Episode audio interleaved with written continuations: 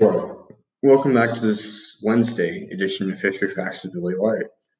I'm your host, Billy White, and I have an interesting topic for today's podcast. Have you ever wondered what it would have been like to live during the Crusades? Imagine what it would have been like to, li- to be shipped off as a knight to fight to reclaim a faraway holy land. That's what the Crusades would have been like. The Crusades were a series of wars that were fought during the 11th through 13th centuries between the between the Christian kingdoms of medieval Europe and the Islamic Empire over who would have control of the Holy Land. The First Crusade started in 1095 when Pope Urban II called on the Western European kingdoms to take up arms to aid the Byzantine Empire in retaking the Holy Land, which was under Muslim control.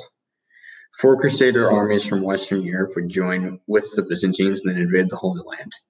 Despite early tensions between the Western European kingdoms and the Byzantine Empire, the First Crusade would prove to be a success, and by July of 1099, the holy city of Jerusalem would fall to the Crusaders.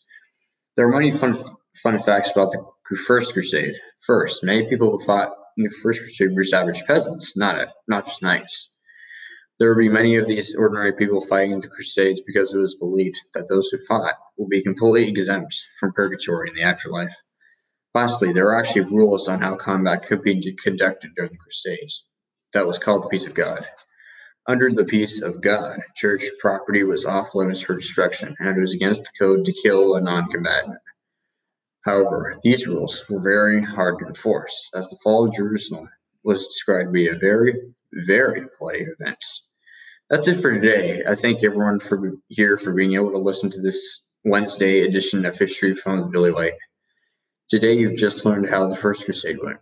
The fight to retake the Holy Land was successful at first. It was not, it was fought by not only noble, well-trained knights, but by common peasants who were promised salvation in exchange for service.